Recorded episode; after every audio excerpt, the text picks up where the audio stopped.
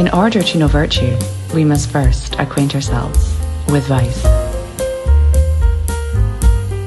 Perfection is beauty, madness is genius, and it's better to be absolutely ridiculous than absolutely boring. And for that fabulous sentiment, we can credit the wonderful Marilyn Monroe, of course. Hello, everybody. Welcome back to Vice, the podcast. Hello, everyone. Hello. Nice to have everybody here again. So, I think we should introduce ourselves one more time because, alas, this week we have uh, no Buck. But Oh. I know. I do feel that for both my head and my liver, that's probably a good thing.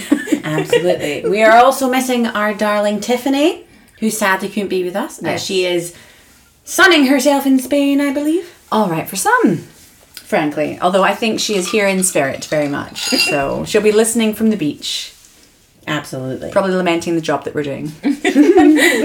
She'll have comments later. Now, yes, we'll get edits. Um, okay, and we have to introduce our fabulous guest for this week, the wonderful Cora. Cora, tell us something about yourself. Hello, ladies. This is thrilling, I'm sure. I cannot wait to hear more of the story. I feel like I ambushed Cora there. I didn't tell her that I was going to ask her that question.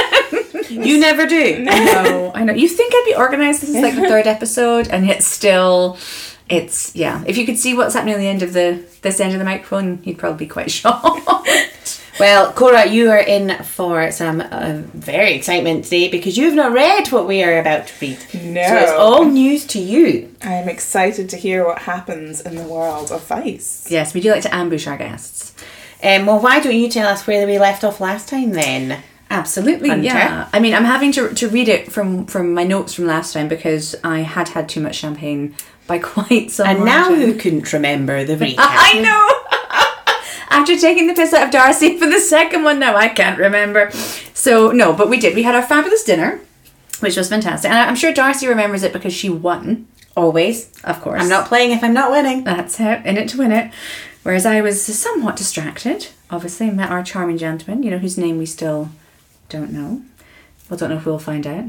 Stay tuned. Um, so no, we had a wonderful dinner. Lots of fabulous Montrachet. Always remember the Montrachet girls. Oh yeah, I think we have on a t-shirt now. So yay, Montrachet. um, okay, so right here we go, delving back into chapter three, the stables. On her slightly unsteady way out to the stables, Hunter was carefully negotiating the paving stones in her four-inch heels and slowly massaging some feeling back into her delicately cable-marked wrists when she noticed Marissa clearing the table directly in front of the silk curtained dining room window. Hunter was suddenly struck by the beautiful choker that Marissa was wearing. She watched as Marissa leant over and collected the glassware from dinner and wondered why she hadn't noticed it before. It was not usually the sort of detail that escaped Hunter's notice. She loved anything beautiful, naturally, but particularly when it was also in any way sexy. I do think this evening she's been a little bit distracted to notice other people's jewellery, but fair enough. I mean, when you're, I guess, blindfolded and cable tied to a chair, yeah, actually, it's probably not so unusual. I mean, the blindfold does impair you a little, but yeah. Yeah, I feel like this is just bad writing now that I'd forgotten that she was blindfolded. I'm like, why didn't she notice? Oh, wait.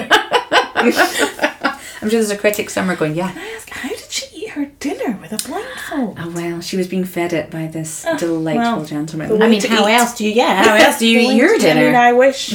yeah. well, you know, when I'm done with him, I'll send him over. He's very good.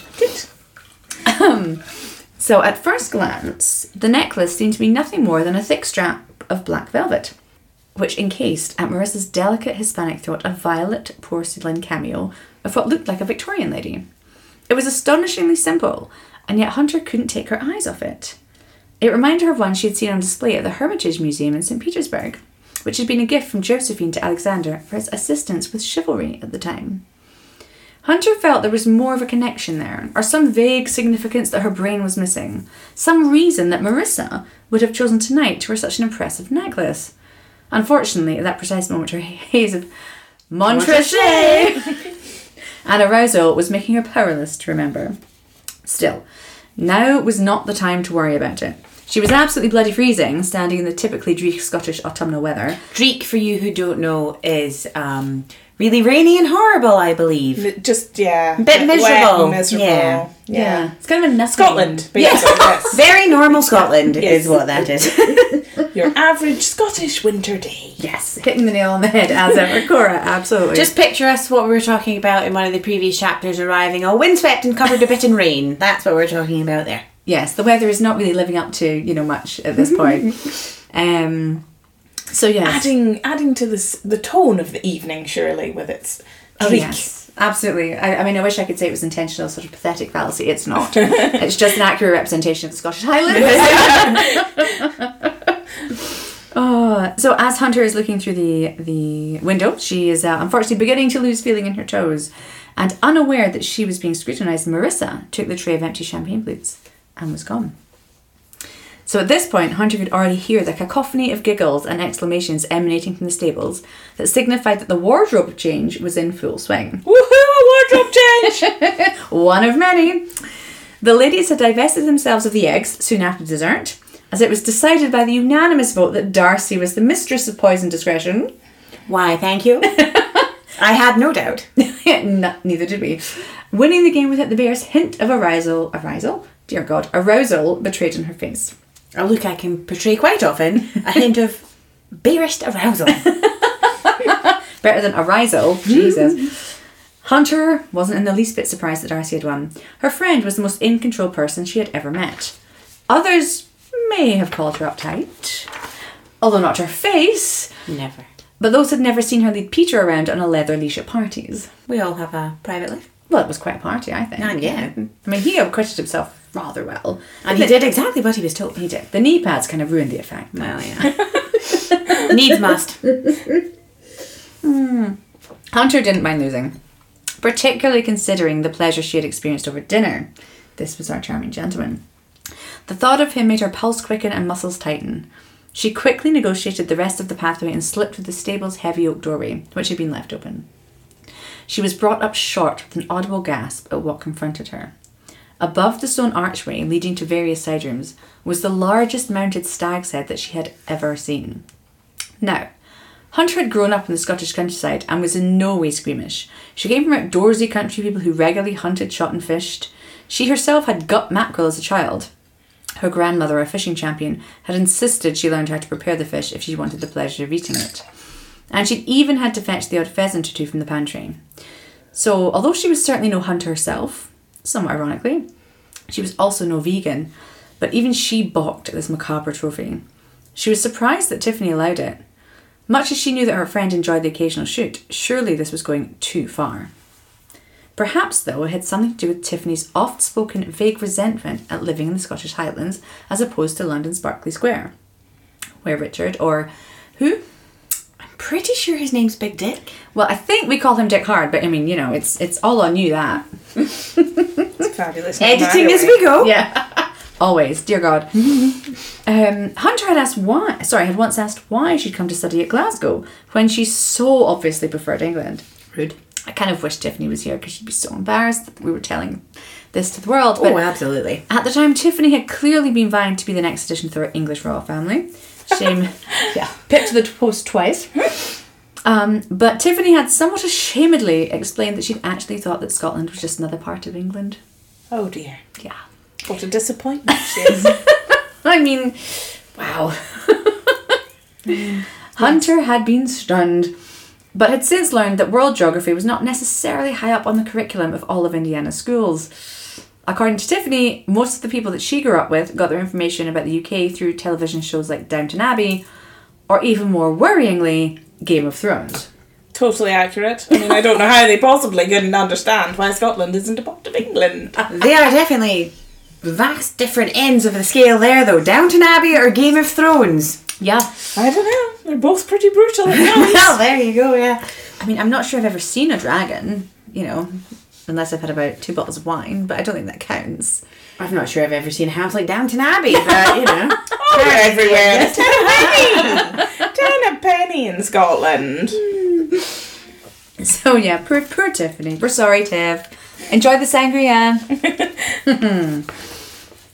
so Hunter's attention was still on the stag's head when a voice called to her from inside the stables, breaking her from her melancholy. Astrid's voice. And actually, we haven't even mentioned where poor Astrid is because we're so concerned about Tiffany. Oh, I know, Astrid, the girl who's never quite made it yet. I know, bless her. She promises and promises that she'll be here eventually, one day. So far, she has been tied up, handcuffed up. She's otherwise engaged Yes. um, when these things happen. I don't even know who she's seen tonight or in what capacity, as long as it's not the lech. She, you haven't taken her to Spain with you, have you, Tiffany? Because uh, you two could be having a great time. That's true, actually. Yeah, living up in, in Spain. Let's hope that's where she is and not somewhere less salubrious. so, yeah, so bless. Astrid.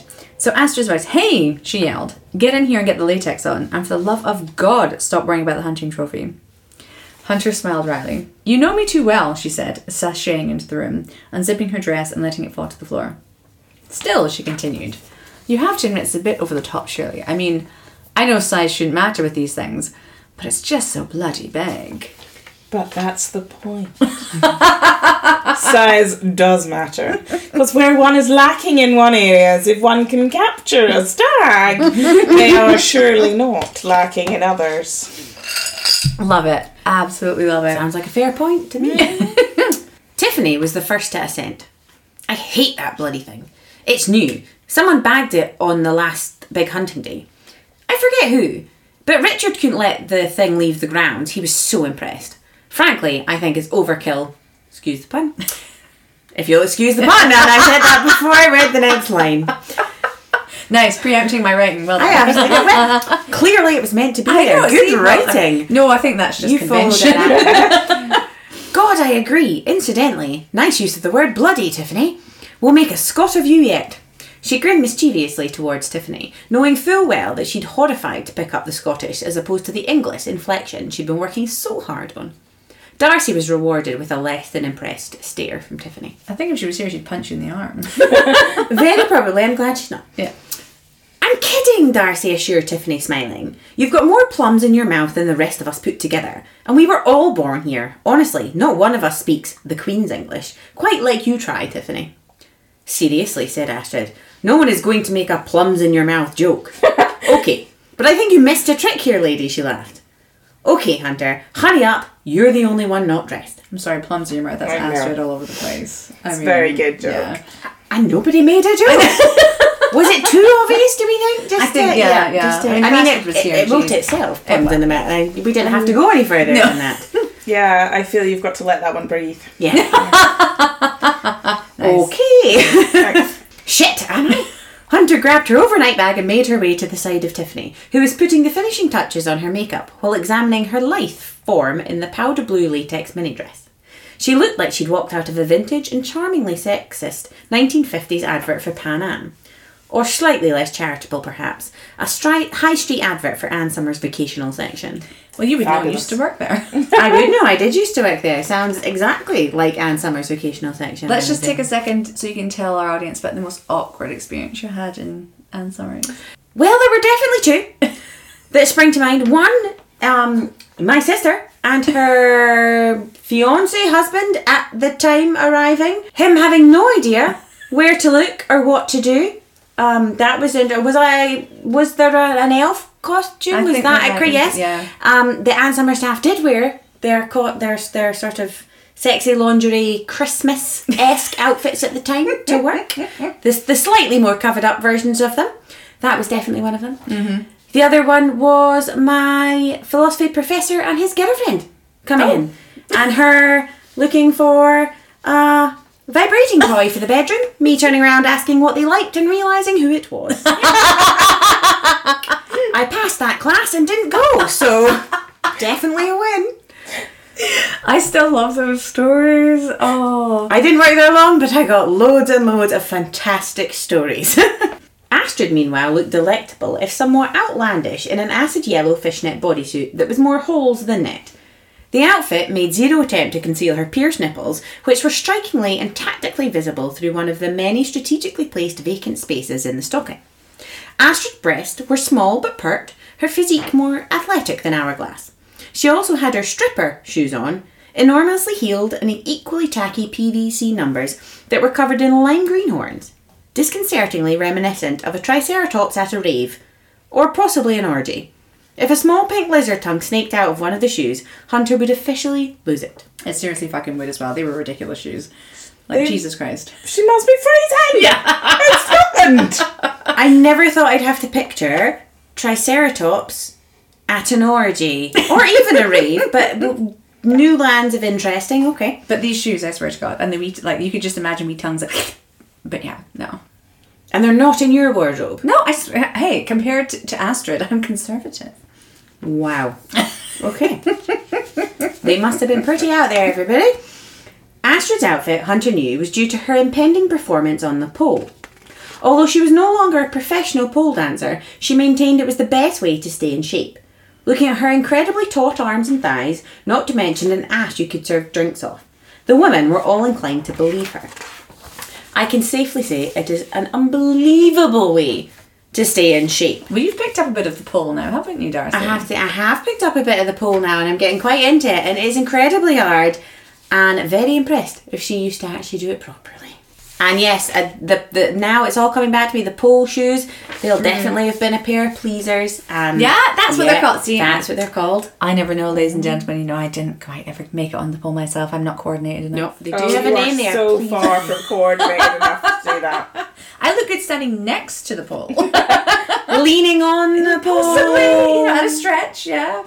wrapping around the pole. Yes, not perhaps on the pole doing any sort of move. No, Okay. I tried to get up one once, and just and in fact, I think I our say, guest. did you get back down? Or? No, well, I mean, I got back down. Whether you'd want to look at it, I doubt very much. Astrid may have been small at only five foot two, but her muscles gave her the hint of curves in all the right places. Her Indian heritage and coffee coloured skin also gave her a deliciously exotic, almost forbidden look. It had made her incredibly popular in the clubs she had worked in. There was a huge Indian diaspora in Glasgow, but as far as Astrid knew, she was the only pole dancer, and she loved that she was considered so unique among her clientele. Hunter had divested herself of everything except her shoes and was meticulously fastening golden nipple jewels onto herself unself-consciously onto her unself-consciously naked body.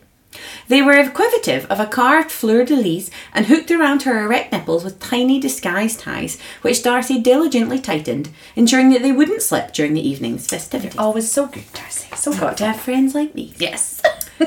The scene in the dressing room was being hungrily observed by him, and although he made no effort to hide his presence, he didn't openly announce it either.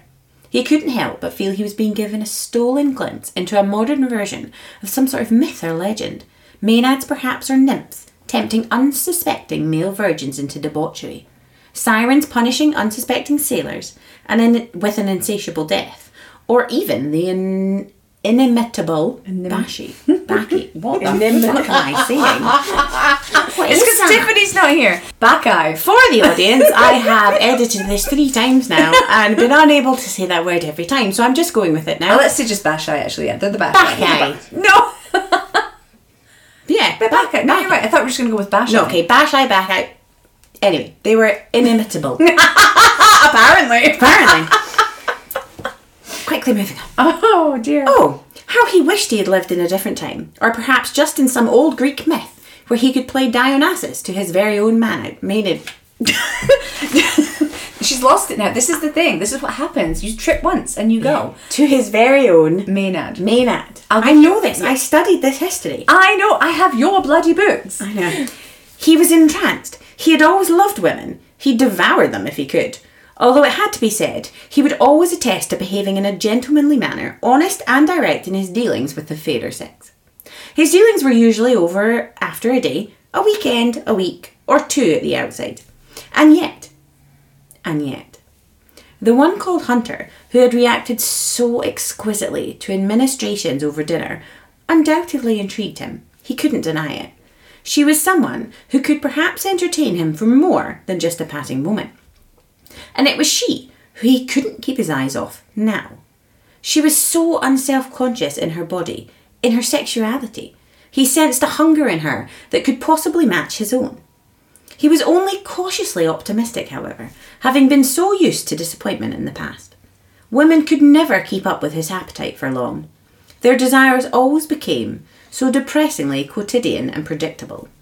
The danger and lust disappeared, leaving half hearted obligation and boredom in its lipstick stained wake. Those were things he worked to avoid at all costs. I mean, don't how you- little he knows. Ah, I love it, Cora. Yes, quite. His mouth parted involuntarily. Nope. little did he realise. Oh, sorry. dear. Kept hold it. Little did he realise Hunter had had much the same experience with her conquests, and the same dispar- disparaging opinion of their outcome. His mouth parted involuntarily as he watched Darcey slip the ornate golden chains delicately over Hunter's head. The effect was stunning. It looked like an ancient Egyptian decolletage decoration.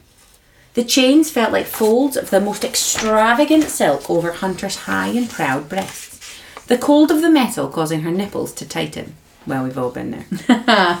It is chilly in Scotland. Again, as we've said.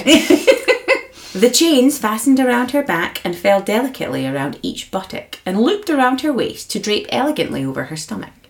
Princess Leia's gold bikini, without the bikini, in a room full of leather, and he thought that this was the most beautiful costume he had ever seen on a woman.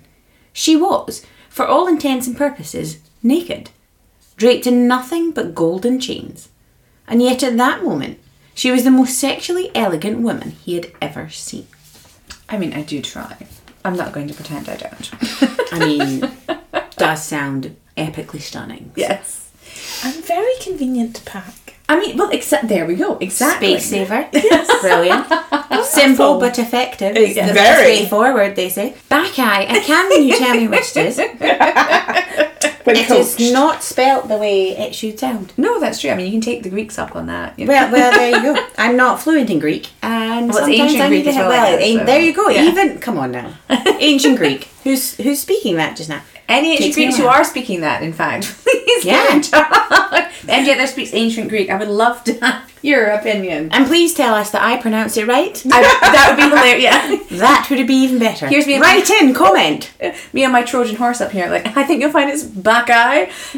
and people go, actually, no, we speak Greek and it's not. Let's hope.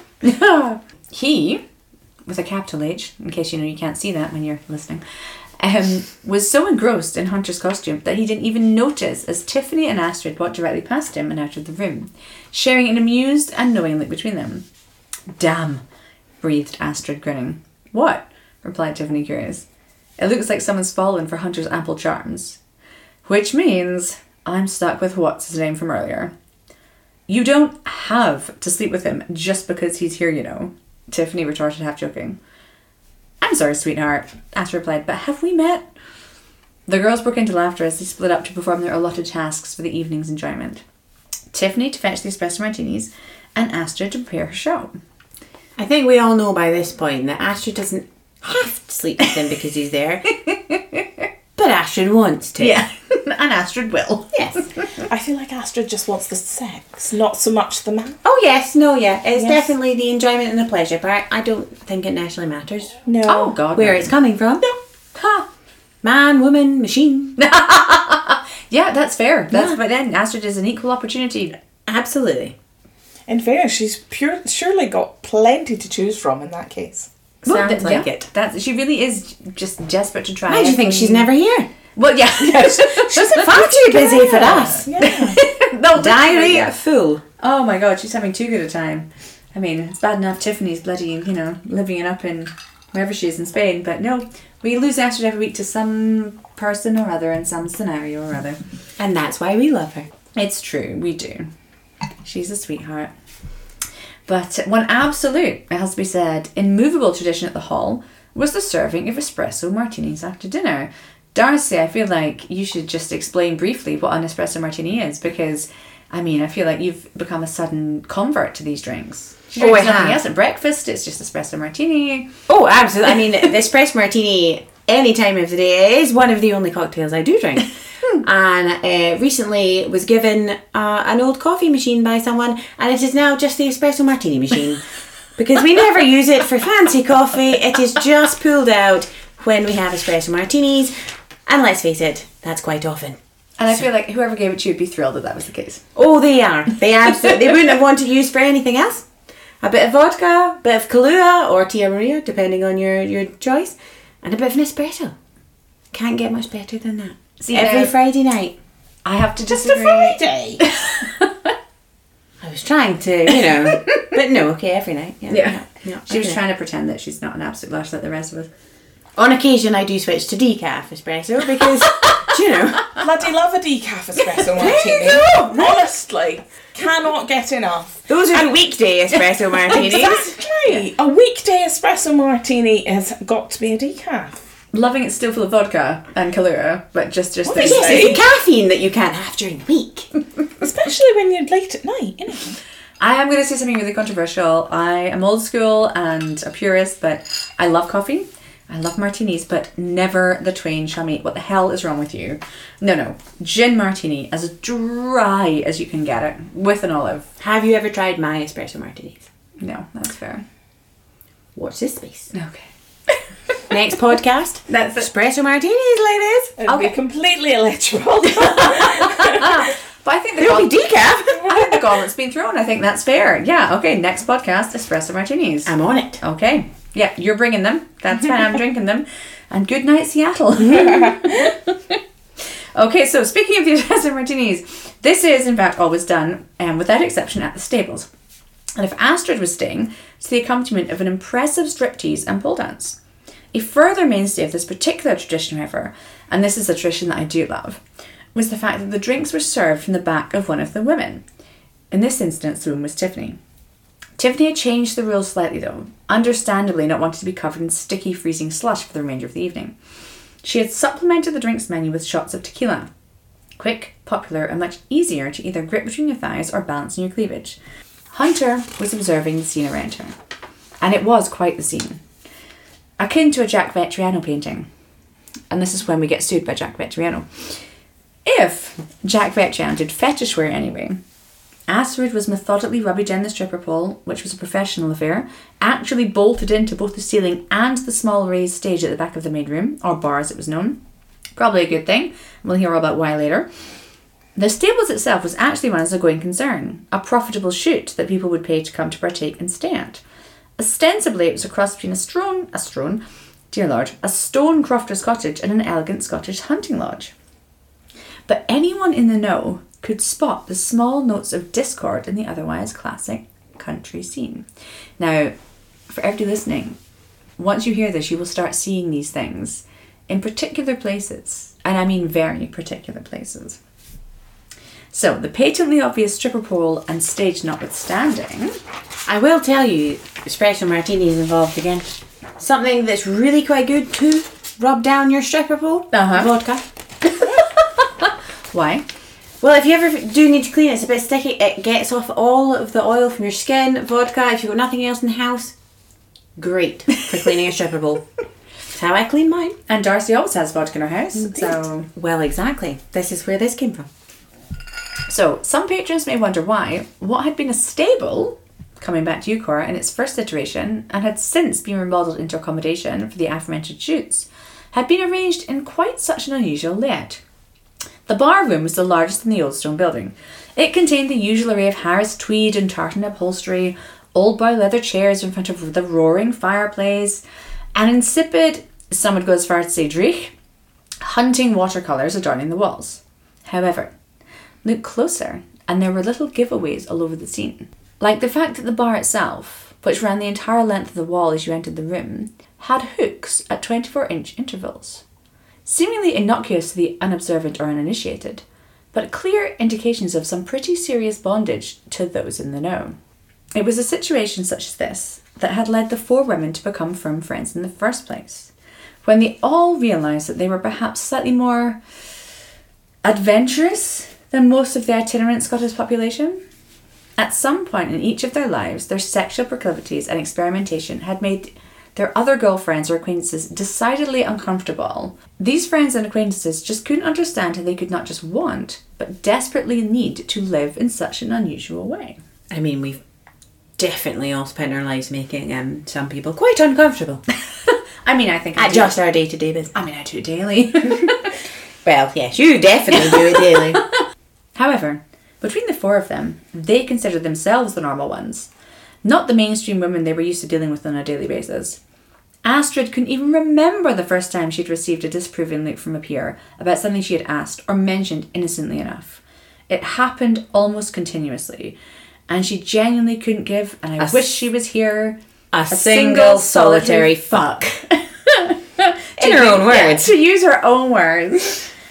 But the other three, on occasion, could. The four friends had never had sex lives that most people would consider normal. But I mean, what the hell is normal?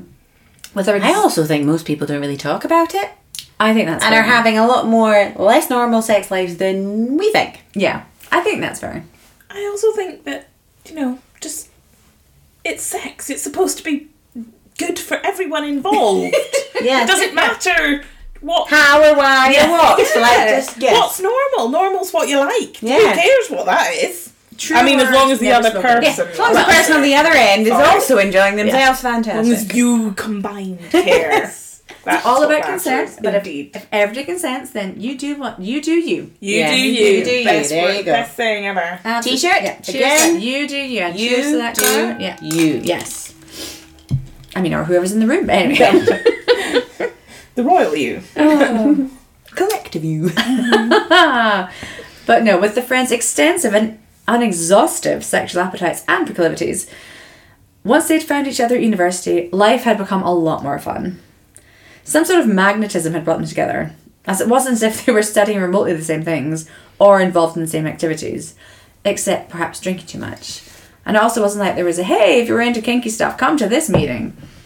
These days there might I mean, be they that went- meeting. like, yeah, there yeah, might yeah. be that meeting. They went to a Scottish uni though, so therefore they drinking drank too much and kinky. Yeah, there we go. Yes. that's um, true. I mean, I feel if you managed to go to a Scottish uni and not drink too much, you really didn't live. That's true. Yes. Also, which uni? Where is it? Are you still in Scotland or have you done a Tiffany? Oh no, you must have left. Before their first joint introduction to the Hall, thanks to Tiffany, they had all met down in London for a girls' weekend. Tiffany was there doing some property thing with Richard, and Darcey had a surgical conference for work. So Hunter and Astrid had hopped on a plane for the weekend. The highlight had been a trip to Coco de Mer, individually beloved by each of them. And as Hunter often put it, her personal she away from she. Shays away from she? No, she away from shay. I knew that. you did. You doubted yourself. I know. They had each bought a tiny vibrator, elegantly reminiscent of vintage 1950s necklaces, when pencils would be worn on chains around the necks of office secretaries, for convenience, of course. These charming devices were to make pleasure accessible anywhere, and the fact that they were hidden in plain sight appealed to them all. So they each bought one and would wear them whenever they got together, like some sort of R rated friendship bracelet. They also had a challenge going as to who could wear theirs in the most daring scenario without getting caught. So far, Darcey was winning. Of course you fucking are. I mean, are we surprised, ladies? Are we surprised? Or listeners, sorry. Having worn hers during a surgery that she was performing. Close second was probably Hunter, who had worn hers over her forfeiting shift dress on the way home from a London trip while she went through airport security. I did. I just didn't give a shit. Unsurprisingly, Astrid was the most daring, but also almost always caught or questioned by some innocent as to her unusual jewellery. The game was ongoing, with the winner democratically decided upon and the leaderboard continuously updated. Regardless of whatever men they were entertaining at the time, some more permanent than others, these women were undoubtedly meant for each other. They would defend their relationship to the last, and no mere man would ever come between them. Men would inevitably come and go, but the women's friendship were forever. I would like to chip in here, say, and I think it is the depths of friendship.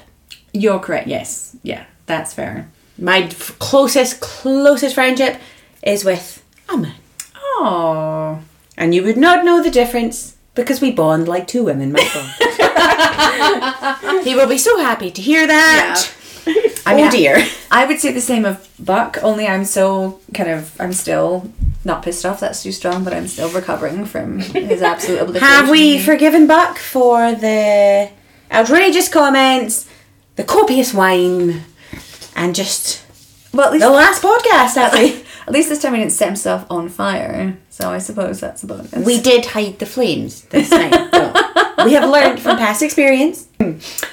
Astrid's performance on the pole had been impressive. As usual, in equal parts erotic and athletic. Watching her perform, you could almost smell the money dusted with talcum powder or possibly cocaine. Her body was a remarkable instrument. As she wrapped her thighs tightly around the steel eight feet up from the stage and leaned back in a perfect backward swan dive, it was impossible not to be impressed. Even considering the garish footwear. She had decided to do her routine to the sexy and rock and roll track Pussy Liquor, and she was magnificent. Gyrating and twisting in time with each beat, she had enraptured men and women alike. No one could tear their eyes away. I mean, at this point, I would just love to freaking play that song. But I think, Yeah. I mean, I'm very new to this, but I don't think licensing allows that sort of stuff.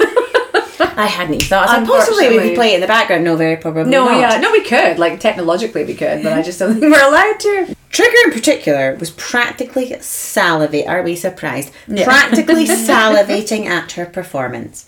Hunter felt immensely sorry for her, but reminded herself that Astrid enjoyed even the most unlikely of men, and it was not up to her to judge her friend's tastes. when Astrid had finished, sliding down the pole into a perfect full split at the bottom, Hunter thought, Yeah. I mean, I wish. yeah, right? Hunter thought that Trigger was going to have an actual honest to goodness heart attack. Either that or spontaneously ejaculate into his boxers right there. Let's hope for the first. I know I was going to say, let's hope for the former. I'm sure everyone at the dinner party would have been devastatingly disappointed. I think, you know, even, you know, Dr. Darcey would have taken a bit of a longer time to rush to his aid. You know, like running through treacle. No, allow me to. Oh. As he's also ejaculating into his boxers, I presume. Yeah. Helping He dies happy. I mean, yeah, as a, as a way to go, that is damn good. That is. There are worse. Helping the ecstatic and gently perspiring Astrid off her podium, the women made their way over to the stable bar. Astrid basked in all-out adoration from everyone present as she sashayed away across the room. She really came alive under the spotlight, and despite the obvious, Hunter always wondered what on earth had possessed her friend to give up the limelight. She'd be much happier if she was still on a pole. Protestations about aging aside, Hunter could see Astrid kicking ass up there well into her 50s. Tiffany, meanwhile, ever the consummate host, had shimmied out of her latex and hopped on to the long, immaculately polished bar.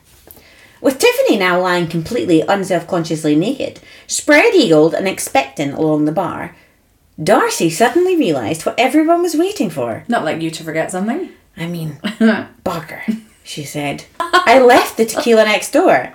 Hunter, can you do the honours while I go fetch it? of course, Hunter said, beginning to balance the shot glasses on Tiffany's prostrate form. She placed four at varying intervals in between her thighs, the higher of which would invariably allow the drinker to a taste of Tiffany as well as the tequila. She balanced four more on her torso, one on each clavicle, and yet another in her cleavage. She was about to place a final glass in Tiffany's mouth when he appeared behind her as if by some deviant magic. Can I be of service? He asked. Hunter looked calmly toward him. I think I can handle this, thank you. Just then, Darcey appeared with the bottle, and Hunter began pouring a generous measure into each glass. Shit, Hunter laughed. I can't add. I've done twelve, and there are only eleven of us drinking. Obviously, you don't count Tiff. Oh well, I'm sure someone can handle two simultaneously. She looked suggestively at him. He laughed. Oh, come on. Surely you can do better than a single entendre of that caliber. Entendre. What is it? what is it? Like a starter. Entendre. Oh, well, I'm sorry. That was just such a. Fl- so you're a master entendre. I see everything with an Italian twang, okay? I can't help Did it. you? That's very true. That was very funny though. I'm so serious all the way through that. Entree. know, Entree. I'll have the steak. Yeah. Mean. Oh, come on. Surely you can do mm. better than a single entendre of that caliber. Yeah, He yeah. challenged her. Oh, please, I am not even dignifying that with a response. To someone who feels the need to pull a blade every time things become the least bit sexual, paging Dr. Freud, Dr. Sigmund Freud, She shot him a mischievous smile. You know what you need, of course a decent sgian-dubh. Your knife is impressive, of course, but it lacks a certain traditional elegance. A touch of class, you might say. For the love of God, just fucking will you? hiss Tiffany. Oh, Tiffany, if you were here. I know, Tim. Lying prostrate and unmoving on the bar and somehow managing to transfer all of her pent up energy into her words. He clearly wants you, and I know you want to know what he can do with that knife, she winked. Also, get bloody on with it and fill the glasses with tequila. I want a drink and I want this off this bloody bar. Hunter snapped out of the myriad sexual fantasies flicking through her mind's eye and placed the final shot glass into Tiffany's mouth, filling it with tequila. Richard, big dick, took his cue like the ringmaster he was. Fabulous. I love that we're like wrapping up in such a dramatic way. It's wonderful. That's, that's how you do it. Oh, I think so. Like, and I can just feel like the just desperation of Tiffany. Get the fucking glasses out of myself. can we get on with dancing? Have you been there? No, Or- maybe I don't know. Yeah, have I been there? Um, to get the fucking stings. okay, everyone, welcome to the first night of our shoot. As ever, my delectable wife has offered to officially start the festivities. Obviously, tomorrow post hunt is our big night, but just to get things going, the drinks are on us. I know, bless him. Also, can I just go back to that? This is the small night. Yeah, Yeah. The big night hasn't even. I mean, this is the warm up. yeah. listeners, what is to come if this is the small night? Yeah, just But saying. as we all tune in. know, everyone goes a bit hot. Hard, hard on the a first little night. bit hot and heavy on the first night, and then the second night they think they're better, It's so true. Yeah, you almost mean to save it for the second, and but you can't. No. you just can't do it. Also, for all Everyone's those people we've, yeah, we've enticed to Scotland because we're so like tolerant and entertaining. You just brace yourself because you know. This Oh, is- you're more than welcome to come to Scotland as long as you drink. yeah. I want to have a good time. Yeah. As everybody just goes, nope, fuck that, off we go. um, okay, so Richard allowed himself a small chuckle as oft used pun. After these delightful little precursors, we have more drinks, dancing, and any other debauchery you wish to indulge in. But remember, everyone, guns at 8 am sharp, and we will not wait. I'm looking at you, Trigger, and I don't care how fucking hungover you are. You drag your pickled carcass out of bed and get in the damned landing. Trigger laughed heartily, assuring Richard he'd be there, whilst catching, catching, casting lecherous eyes over Astrid. Okay, everyone, Richard continued, to the shoot! With that, all of the guests bent their heads to Tiffany's far and enjoyed a tequila, tequila body shot. Richard took the glass from between the apex of his wife's thighs, allowing his tongue to linger a little longer, eliciting a sweet moan from Tiffany. Once the shots were downed, the spilled tequila was licked from Tiffany's willing person, Tiffany herself greatly enjoying the process. There was something vaguely vampiric about it, which made Hunter imagine licking blood from Tiffany's throat instead of alcohol. At the same moment, his, her eyes caught his, as he delicately licked a drop from the top of Tiffany's clavicle.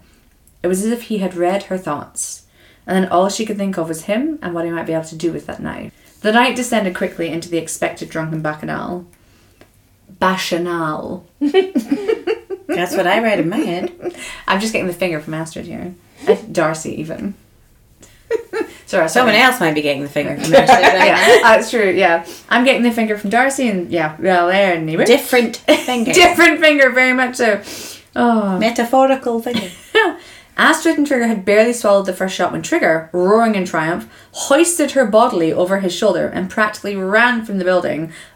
Astrid's raucous laughter had been audible even over the thumping bass of the music and had been playing since her amazing pole performance. Well, Hunter had thought, that's the last we'll see of them until morning. And good to, for them. Yeah. I thought you could say good riddance. I was like, Yeah. oh, yes. Well, I don't want to see any more of them I until morning. know, God. After they had finished the tequila, the espresso martinis had made their inevitable reappearance. I blame you, Darcey. As if by some sort of dipsomanic deity. Surely these are decaf by now. I blame you again, Darcey. I don't know. They gotta get up in the morning. I think we should start. Gotta calling get you- up tonight, I think, some of them. Oh yeah. Oh god, yeah. I think we should start calling you Darcey the Dip. it was at that moment that Hunter had decided that nothing was going to happen with him tonight. Regardless of whether the opportunity presented itself or not. She was already too drunk to enjoy him fully, and she already knew that she'd want to have every sense heightened when she did. She also wanted the seduction to last as long as possible. Thus liberated, she had decided to fully enjoy the party instead. Darcey turned, caught her eye, and tilted her head in the same direction. Clearly, she was thinking exactly the same thing. The two women burst out laughing, before starting to dance to one to one of both of their favourite songs, Billie Eilish's "Bad Guy." How appropriate, thought Hunter, as she lost herself in music, although one eye remained diligently on him all evening, just in case. Now, I can't think of a better way to end a chapter than you and your girlfriends dancing into the night. Absolutely. I'm just saying, sounds like a good party to me. So, right, I would like to say a massive thank you to our fabulous unsuspecting guest tonight, Cora. Thank you so much. An exciting read, I'm sure you'll all agree. Oh, Can't wait to find out what happens next. I know, and you will have to tune in next week if you want to find out. Yes, well, we're at the hunt next week, chapter four. So, if you want to find out what happens on the hunt and indeed who is hunting whom, We hope you've enjoyed the latest chapter of Vice. If so, buy the book, where even more will be revealed. But also get in touch and follow us into our world of debauchery on Instagram at Vice the Podcast. or find me on Facebook and online at terrystewartauthor.com. Until next time.